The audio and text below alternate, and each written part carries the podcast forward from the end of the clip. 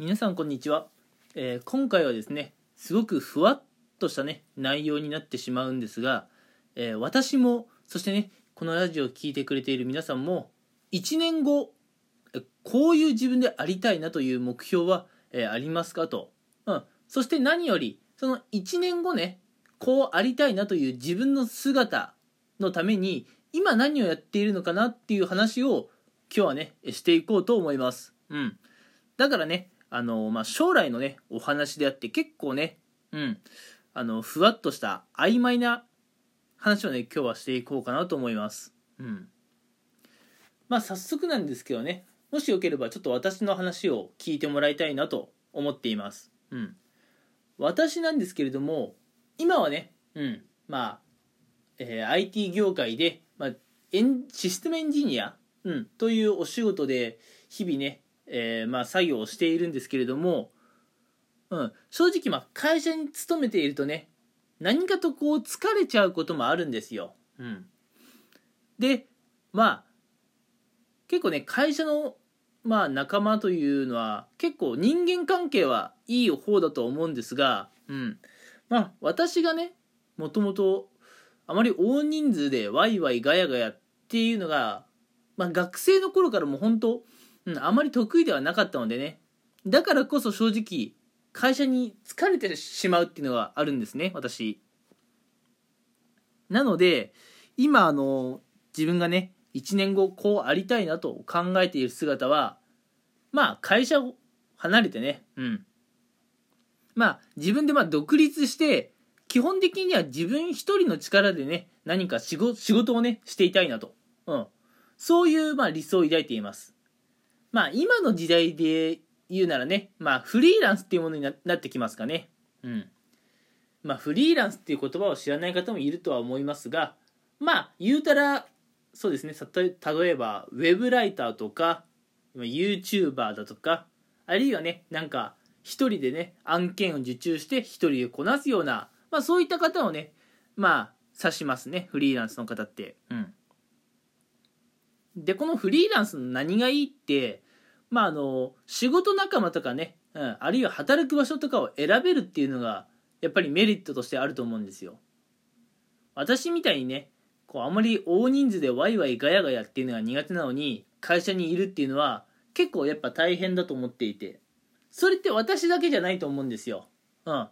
大人数いる環境がね苦手という方は私以外にも結構いると思います。うん。できれば少数でやりたい、うん、そういう方もいると思うんですが。うん。まあ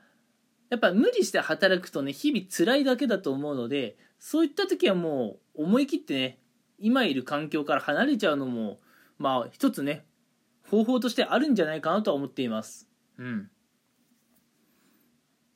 えっ、と今どこまで話でしたっけ？すごい本当にふわっとしたお話なんですけれども。うん。まああのーああと働く場所っていうところか。うん。やっぱ会社員やってると大体勤務先って決められるじゃないですか。まあ今のご時世はねお家か会社かの二択だと思うんですが、まあ、フリーランスだとねうん。まあ割と自由に働く場所を選べるかなと思います。まあ会社という場所がねないかもしれませんが皆さんのお家でだったりねあるいはカフェだったりあるいはこうなんだろうレンレンタルスペースっていう言い方が正しいのか分かりませんがこう月額でね、うん、こう勉強するための空間とかをねレンタルできるような場所もあると思うのでねそういったところで働くのもいいかなと思っていて、うん、なんでフリーランスってまあなかなかやっぱ大変なところもあると思います。いいところだけじゃないので、うん。まあ、フリーランスがね別に楽勝ってそんなね舐めたことを言うわけではありませんが、うん、まあ自分はねもっと少数制で場所をね選んで働きたいのでそういう意味だと1年後自分はねフリーランスとして働いていたいのかなというふうに思っています、うん、まあ本当にね今回は私の話でねしかも将来的な話なのでかなりふわっとした話をしています。なのでね皆さんとしては何のこっちゃと思うような話かもしれませんがもしねえー私のリスナーさんの中に、うん、少数制で働きたいけど今は会社で我慢している。そういった方。あるいはね今の働き方。働く場所がね選べなあ選べないという、うん、そこがねちょっと不満に思っているという方。いたら、えー、私のねお話に共感していただけるところがあるんじゃないかなと思います、うん、1年後私がやりたいのはできれば少数制で場所を選んで、えー、働いているといるということ、うん、これがね今私がまあ目指している姿なんですが、うん。まあ、そのためにじゃあ今何やってるかって言いますとまああのそうですね。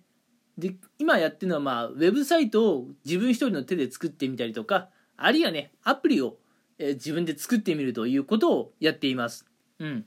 最近はできる限りねこう仕事を早めに切り上げて帰ってきて家帰ってきてからはだいたいサイトを作ったりアプリを作ったりあるいはねこう動画の解説をねまあ見聞きしたりというところに時間を使っています。